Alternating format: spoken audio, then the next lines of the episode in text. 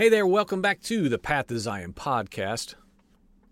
We are rediscovering the ancient way. Thank you so much for tuning back in for this series we've got ongoing here. Accusations and acts. It is a subtle removal of truth, and we're going to get right to it. I'm not even going to do any kind of an intro or anything. Um, we've got to get moving. Basically, in part two, all I did was read different excerpts of the latter chapters of the book of Acts, talking about the pattern that is clear as a bell and stated when we read it through the lens that I believe is contextually correct, that that Shaul was always being errantly brought up against what he was really saying. He what he was saying was being challenged and and tweaked to be something it was not. And his accusers would constantly throw accusations towards him, upon him, hated him, wanted to kill him. And time and time again, everybody else who had the vantage point that could see clearly said, I don't know what your problem is. This man's not, there's no evidence that he's doing what you're saying. As we read specifically, the only thing I see has a problem with is, uh, is your oral tradition. He's coming up against one one version even says he's talking he's coming up against your fairy tales. and of course, that is really the truth. That was the vantage point that was quite clear. Um, and so we read many, many verses in, in the book of Acts. Um, and now I'm going to launch into a, a, little bit more focused uh, examination of accuse and accuser, using the Bible, of course. This shows up for the last time in the book of Revelation, uh, chapter 12, verse 10. An accuser appears, um, this time as a function of the adversary. Quote the great dragon was thrown down, the ancient serpent called the devil and Satan, who deceives the whole world. He was thrown down to the earth, and his angels were thrown down with him. Then I heard a loud voice in heaven saying, Now have come the salvation and the power and the kingdom of our Elohim and the authority of his anointed one. For the accuser of our brothers and sisters, the one who accuses them before Elohim day and night, has been thrown out. Now, I had a note in my Bible that I had written years ago. Um, I don't even remember. It's been a long time. It's it's pretty faint. Uh, pointed back to Psalm chapter 31, verse 18. It says this: "May lying lips be struck dumb, that speak arrogantly against the righteous with such pride and contempt." And friend, this was the warning to those individuals, and this is a warning to us today that we need to be careful, known or unknown, that we are not found siding with or possessing lying lips. May we not speak arrogantly against the righteous with pride and contempt. And that's what these individuals were doing in light of Shaul and what he was presenting, which was the full gospel. He's saying, Look, y'all, I met the Messiah. I did not understand before that moment. I didn't have eyes to see. I, towards this matter, was not walking in the light. But now I understand that Messiah has come and fulfilled all of the law and the prophets, and now we have what preceded him and him both to move into the future and become the called out assembly and that was the sect that he was the ringleader of, the capital W Way. Those, the, the followers of the way, the ones who walked in the way of Yeshua at this time point on, before it got tainted quickly in the third century, were the ones who were the called out, set apart, consecrated assembly, keeping Yahweh's called out, separate, holy, consecrated feasts and Sabbath. That was what defined Yahweh's people throughout all history. And I talked about this just again last night, and it's still on my refrigerator. Whether it was Solomon or whoever we want to say it was who, who wrote the book of Ecclesiastes, we know the ups and downs and primarily downs of the writings in Ecclesiastes, and it culminates in a verse that just will, will wreck our entire life if we give it a chance which this individual, this if it's Solomon, what we're told the most wise man to ever live, he pens for all of eternity written in stone when all is said and done. after we do every single thing that we can ever do, the only thing that matters is this fear Yahweh Elohim and keep his mitzvot, his commandments. Friends, is that enough? Is that enough? Well, no, because that leaves out Jesus. No, sir, it does not. It does not. because the full gospel that Yeshua personified by coming back to earth to redeem a fallen, divorced man who could not come back to the Father covenantally speaking, he carved out a way for all of the scattered nations to come back in through the promise made to Abraham so many years previous and fulfill everything the law and the prophets declared was coming. And now we enter into the fullness that the slain lamb purchased on our behalf. And so when we just say, well, he came to die for my sin, no, friend. That is on the molecular level of the gospel. Yeshua did not come to keep you from going to hell. Sorry, that's not his that's not his purpose. That wasn't his function. It's much much greater, much greater than that. So in Revelation there's this accuser who accuses the brothers and sisters, the children of Elohim, day and night. And this this verse that I referenced this lying lips be struck dumb, because they speak arrogantly against the righteous with pride and contempt. And these men in Shaul's day were full of pride and contempt. And Shaul was the one who would have been deemed righteous, to use this specifically. We see it with Yeshua, Stephen, all the way back to Moses. Lying lips oppose righteousness.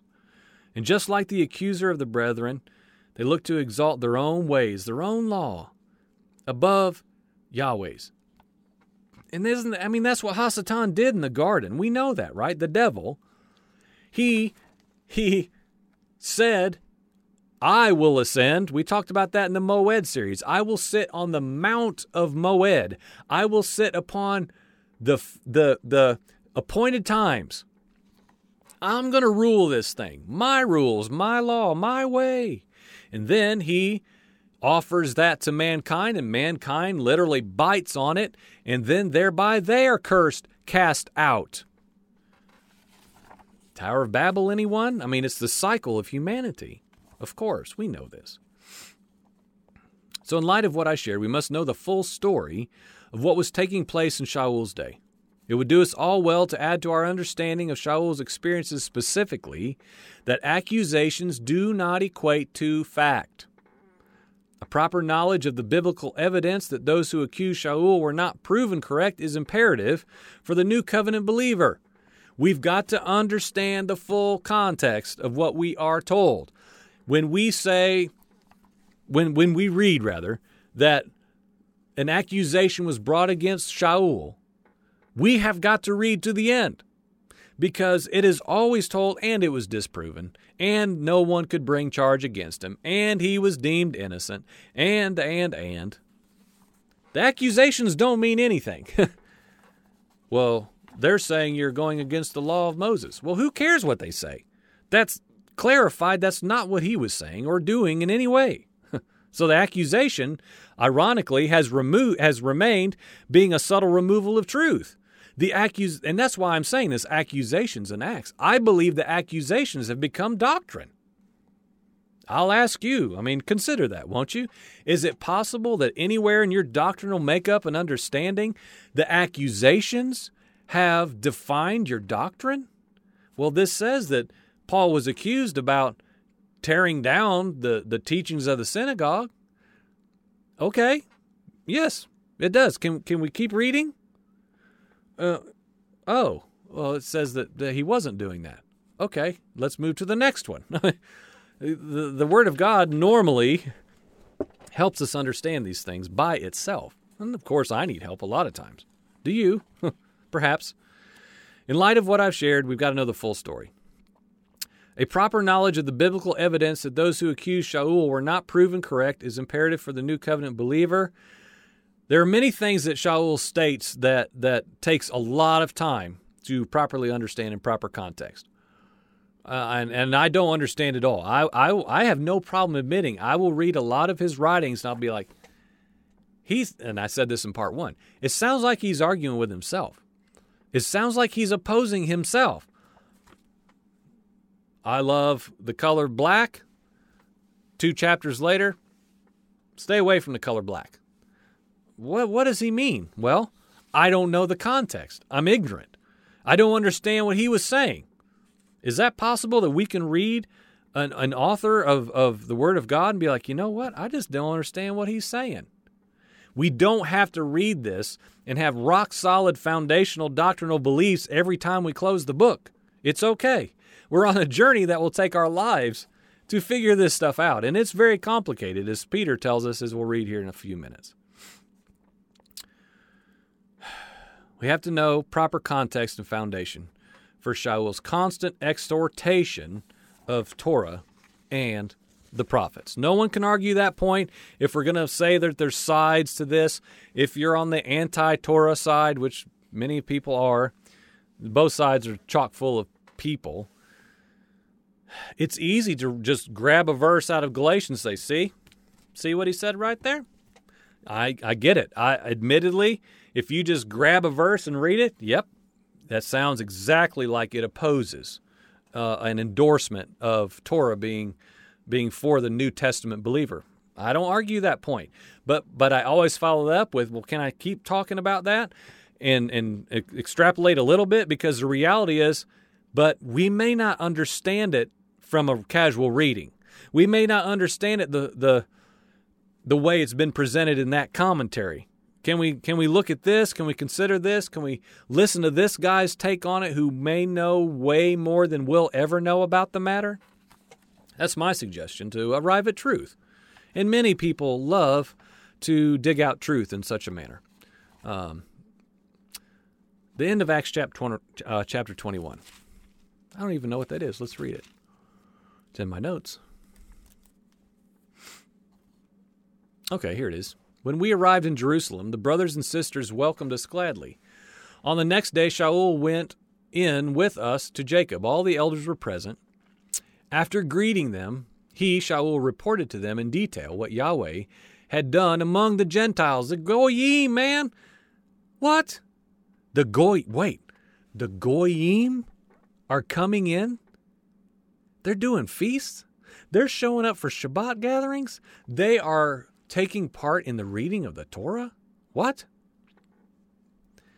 Yeah. and when they heard this, they began glorifying Yahweh. They said, You see, brother, how many myriads there are among the Jewish people who have believed? They are zealous for the Torah. Wait, what? Is that okay? Uh, hey, people are coming into Christianity, but they love the Torah. Is that okay? yes. And that's really, I mean, I'm laughing, but like, man, I don't know how many people like are, oh my, oh, are you studying Hebrew? Are you going back under the law? it's just very strange how people are with this stuff. It's, whoa. I, I I'm I'm attempting to understand and and study and rightly live according to the Bible from cover to cover, friend. Is that okay? oh my goodness. Anyway, these myriads, these hordes of people among the Jews who have believed, they're zealous for the Torah. They've been told about you that you teach all the Jewish people among the Gentiles to forsake Moses telling them not to circumcise their children or to walk according to the customs. What in the world's to be done then? No doubt they will hear that you're here. They'll know that you've come. Now, Paul was, of course, challenging their, their oral law that stated one must be circumcised for salvation, as opposed to salvation by faith. This isn't a circumcision issue, this is a faith issue. Hmm. Shaul speaks to this point again. We'll let the Bible talk instead of just me. Galatians chapter 6. For those who are circumcised do not even keep the Torah themselves. Uh oh, now he's stepping on toes again. But they desire to have you circumcised that they may boast in your flesh. Okay? So Paul knew their motives, he knew their intention. It didn't have anything to do with Torah, it didn't have anything to do with, with good customs, good traditions. It had to do with themselves as it always did, that they may boast even in the flesh of others who had been circumcised because of them. They didn't care about the Torah, just boasting in their own traditions. And this is what they were accusing Shaul and others of disrupting their control. Even in the main area of our text, Acts chapter 24, verse 6, specifically, the leaders stated, We wanted to judge him. Oh, here we are. This is where we were, I believe, back in part one. And I said, Ah, I can't find it. Where is it? Here we are. Acts 24, verse 6. We're talking about this circumcision stuff. Um, what does he say? He, Shaul, even tried to desecrate the temple. So we arrested him. And we wanted to judge him according to our own law. And this is what I talked about earlier in a previous uh, part of this series. It is of utmost importance we know what in the world law they're talking about. They are not talking about the Torah. They didn't possess the Torah. It wasn't theirs to have, it wasn't theirs to hold. They had their own. This word is nomos. Okay? nomos. To our point, their concern, their law was not the Torah. Everyone then knew this, but we have not. We have not been told this part of the proper context of this. So moving on, the same. Uh, we're still um, in Galatians six. So do what we tell you. These men are talking to Shaul. They're like, "Look, man, this isn't going to go good for you. They know you're here. They're still angry." we have four men who have a vow on themselves. A vow. Wait, here we are again. You want me to do that funny thing? Wait, they're they're taking vows in synagogues on the other side of Jesus. Can they do that? this stuff's comical. Sorry, I get tickled. Uh, so anyway, there's these four men, and they have to take a vow. Look into Nazarite vow if you uh, are unfamiliar. So they say to Shaul, "Take them and purify yourself along with them." What? I thought he's washed in the blood of Jesus. Why does he need to purify himself? Well, he was all things to all people. He uh, he did that just to satisfy the crowds. Are you kidding me? Are you kidding me? This is Shaul, man. This this guy's no joke. He's not trying. Oh, are we good now? Are we good now? You want me to sing a song for you? No, it wasn't like like that at all. So anyway, he purifies himself along with them as they're telling him to do this, and pay their expenses so that they may shave their heads. Again, Nazarite vow that way, all will realize there is nothing to the things which they have been told about you, but that you yourself walk in an orderly manner, keeping the Torah. So, in other words, all the leaders that are spewing accusations about you, brother, they're saying all these things, and the people are starting to listen. The people have been told something about you that's not true. And so go and do these things because this is what you can do to show them, you know what? I'm keeping the Torah and I'm walking in an orderly manner. And all these things that these guys are saying about me, man, it's hogwash. It's hogwash. I'm not here to tear down anything that preceded me. Neither was my Messiah. And we looked at this just in the Start Somewhere series, the Return series, days ago. Continues on in verse 25 of um, Galatians 6. As for Gentiles who have believed, however, we have written by letter what we decided for them to what? Remember? Abstain from things that are offered to idols, and from blood, and from what is strangled, and from immorality. All about idolatry, all about uh, the goyim nation uh, ways of ways of the nations. Leave all that junk behind now. You worship the one true God. Period. That's it. Leave those things behind. Don't do that anymore. That is part of how you will be consecrated, set apart. You will be different now.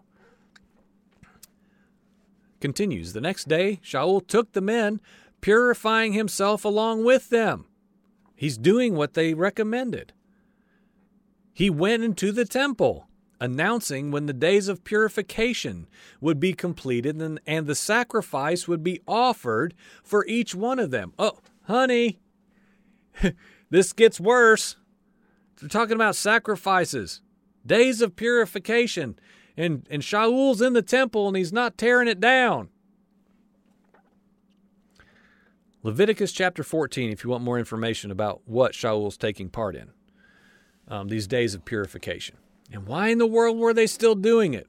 Because that's what you did as part of the followers of the way. It's what you did. Christianity has greatly misunderstood their patriarch, Paul. Let's remember, I mentioned this earlier, and I've heard men say this to me when I've had my own questions about Paul's teachings. I'm like, what in the world? What is he talking about? This makes no sense. This is confusing. This is contradictory. Thankfully, I've had some men in my life say, look, brother, the problem is us, not him. The problem is we don't understand. Or the translation's so stinky, bad, we don't even know what he said and what he was insinuating. We're presumptuous, and we have Christian doctrine. We have all these layers of teaching and errant theology. We've got a lot, we're a complicated mess. So Peter tells us this 2 Peter chapter 3. Shaul speaks about these matters in all of his letters. Some things in them are hard to understand, which the ignorant and unstable twist as they do also with the rest of the scriptures to their own destruction. Interestingly to me, um, Peter concludes his entire letters now. He concludes his entire letters that have recorded to us with this quote, Since you already know all this, loved ones, be on your guard so that you are not led astray by the error of the lawless, and thereby lose your sure footing. Instead, keep growing in the grace and knowledge of our Messiah Yeshua. Friend, do you understand? It's it's like to me, Peter was was walking in the in the function of a prophet here. It was as it was as if he knew that we would find ourselves in this present moment debacle and condition towards Shaul's writings. Because he said what? Again, look, man, Shaul's crazy hard to understand. Sometimes he doesn't make sense. I don't know what he's saying half the time myself. Be careful with what you hear and how you read, is what I'm paraphrasing. And then he does say this quote, Some things in what Shaul speaks are hard to understand. His letters are hard to understand. And if you're ignorant and if you're unstable, you're going to twist it to your own destruction. We have been told, prophesied that this is exactly what would happen. And friend, that is a bullseye for my age right here, right now. Don't be led astray by the error of the lawless. And what do we say today? I know I'm redundant. Law, burden. We're dispelling that yet again in another way, another version of these accusations in the book of Acts. This is also why Peter could quote Isaiah and write this quote, You have been born again, not from perishable seed, but imperishable, through the living and enduring word of Yahweh Elohim. Now, friend, just real quick, what was the what was the living and enduring word of Yahweh Elohim when Peter sat down to write? I'm waiting. it's not the newer testament, friend. It's the law and the prophets. He goes on, for all humanity is like grass, and all its glory is like a wildflower. The grass withers, flowers fall, but the word of Yahweh endures forever.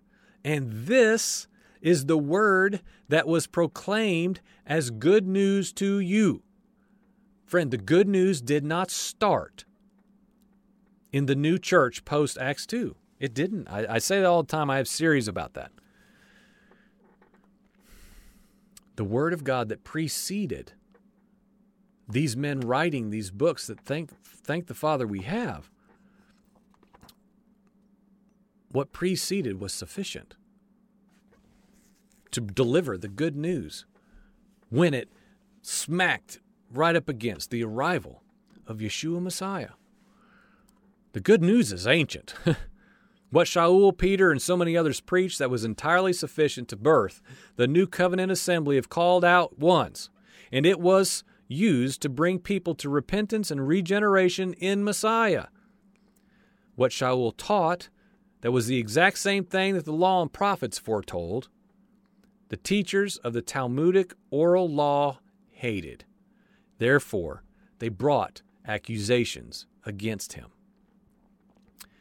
We must know the difference and properly understand that the accusation brought against Shaul, all the accusations against him, were unwarranted and unjustified.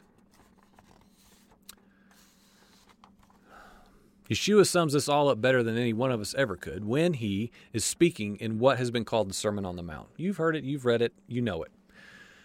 It's Matthew chapter 5. Quote, this is Yeshua speaking. Do not think that I have come to abolish and don't check out because I know what he's going to say. Or I know what he's going to say. Let's just listen to the text. don't think that I've come to abolish the Torah or the prophets. I have not come to abolish them, but to fulfill them. For truly I say to you, until heaven and earth pass away, not a yod or a stroke, jot or tittle, will pass from the Torah until all is accomplished. Again, why, why do these things matter about Hebrew understanding and all this and that? If you know anything about the Hebrew language, a, a, a yod, uh, a jot, or a tittle is just the tiniest little mark, just a little that's on the Torah. The tiniest, tiniest little seemingly nothing, insignificant thing, but yet it is not. The verbiage is important. Not even that smallest little stroke will pass from the Torah until all is accomplished. Therefore, whoever relaxes one of the least of these commandments and teaches others to do the same will be called least in the kingdom of heaven. But whoever does them and teaches them will be called great in the kingdom of heaven.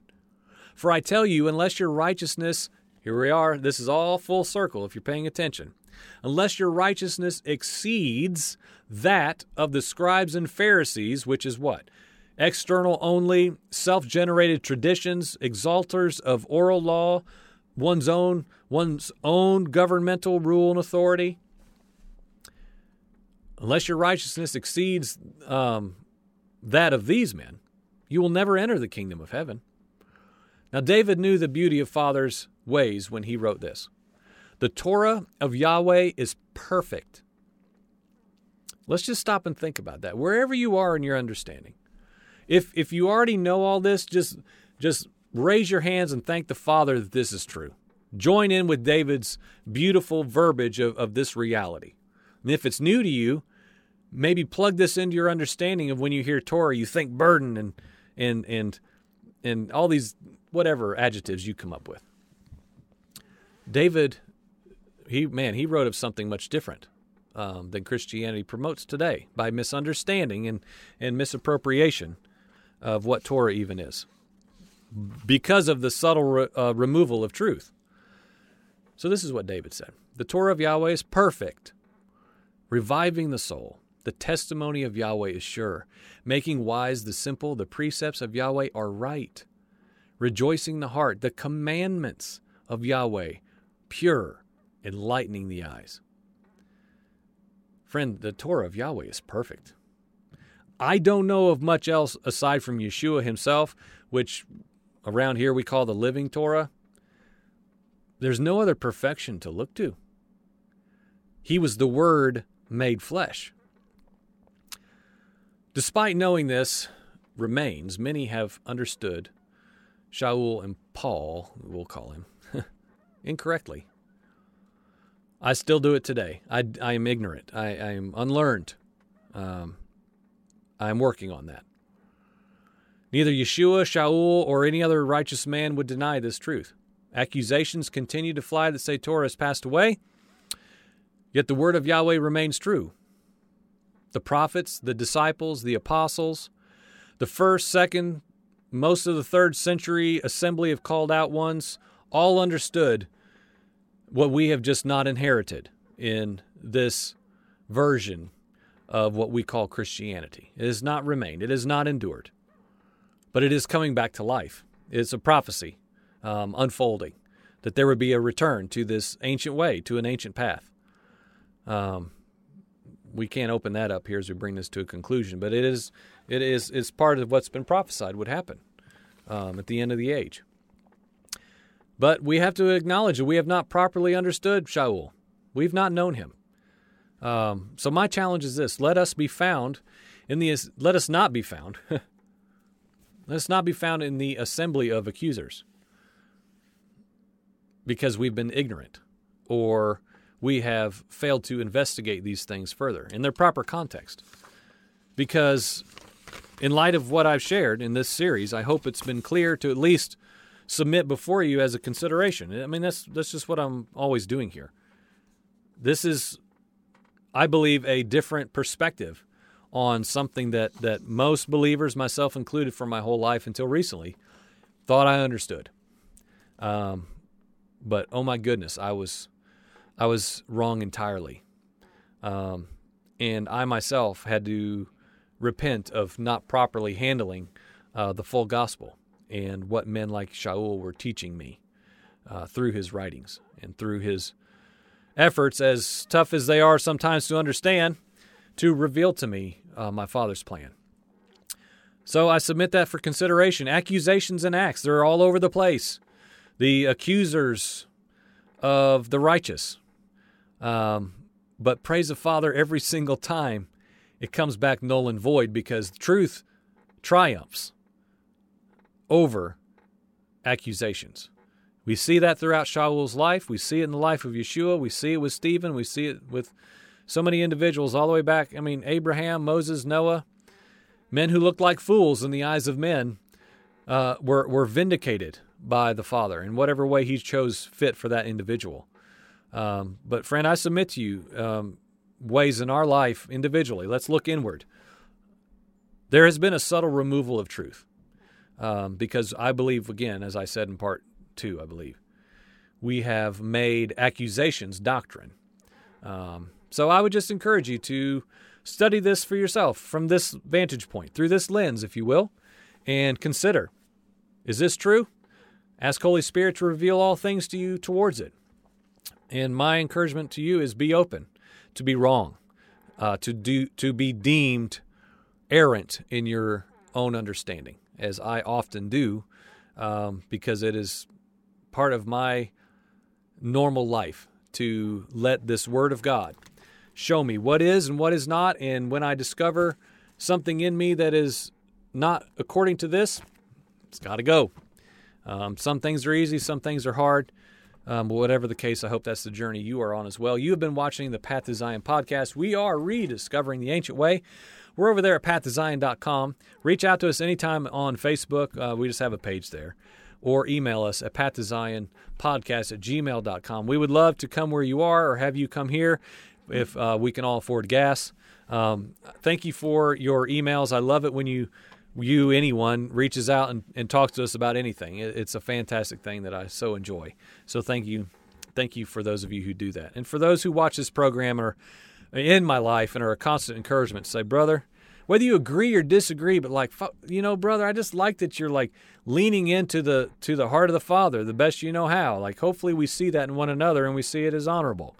Um, that is our hope, is that we're all journeying to truth. So, thank you for watching. We will be back for more stuff sometime. Who knows when? Um, Zion podcast. Amen.